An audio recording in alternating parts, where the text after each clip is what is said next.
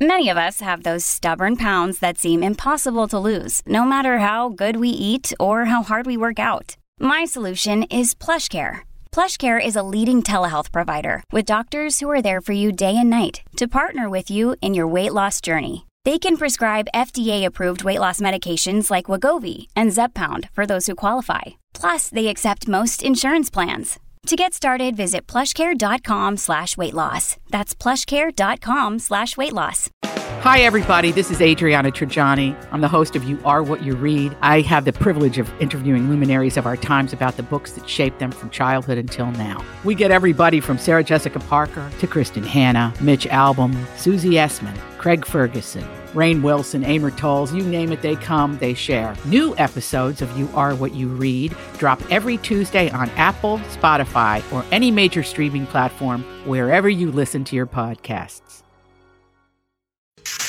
New, new, new information, please. This is a My Talk Dirt Alert update. A quick look at what's happening in entertainment I'm gonna need everything, all the info you got. on My Talk. My Talk. Come on, you guys,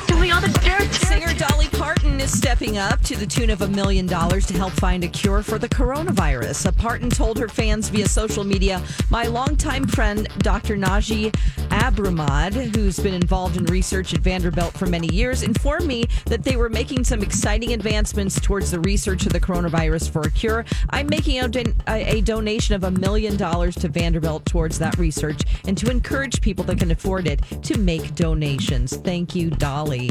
Uh, quarantine has been good for Justin Timberlake and Jessica Biel. You know, last year he was ca- caught cuddling a co star, uh, but a source says it's brought them closer and they're still doing therapy via Skype sessions. Uh, sad news for the music world. Adam Schlesinger from Fountains of Wayne died yesterday of complications from the coronavirus. He was only 52 years old. Adam was nominated for an Oscar, a Golden Globe, several Tonys, and several Emmys, and he won a few of those Emmys, I believe, for the show Crazy Ex Girlfriend. And that's the latest dirt. You can find more on our app and mytalk1071.com. That was a good update, Don. Dirt Alert updates at the top of every hour. Plus, get extended Dirt Alerts at 820, 1220, and 520. Meet me back here in an hour.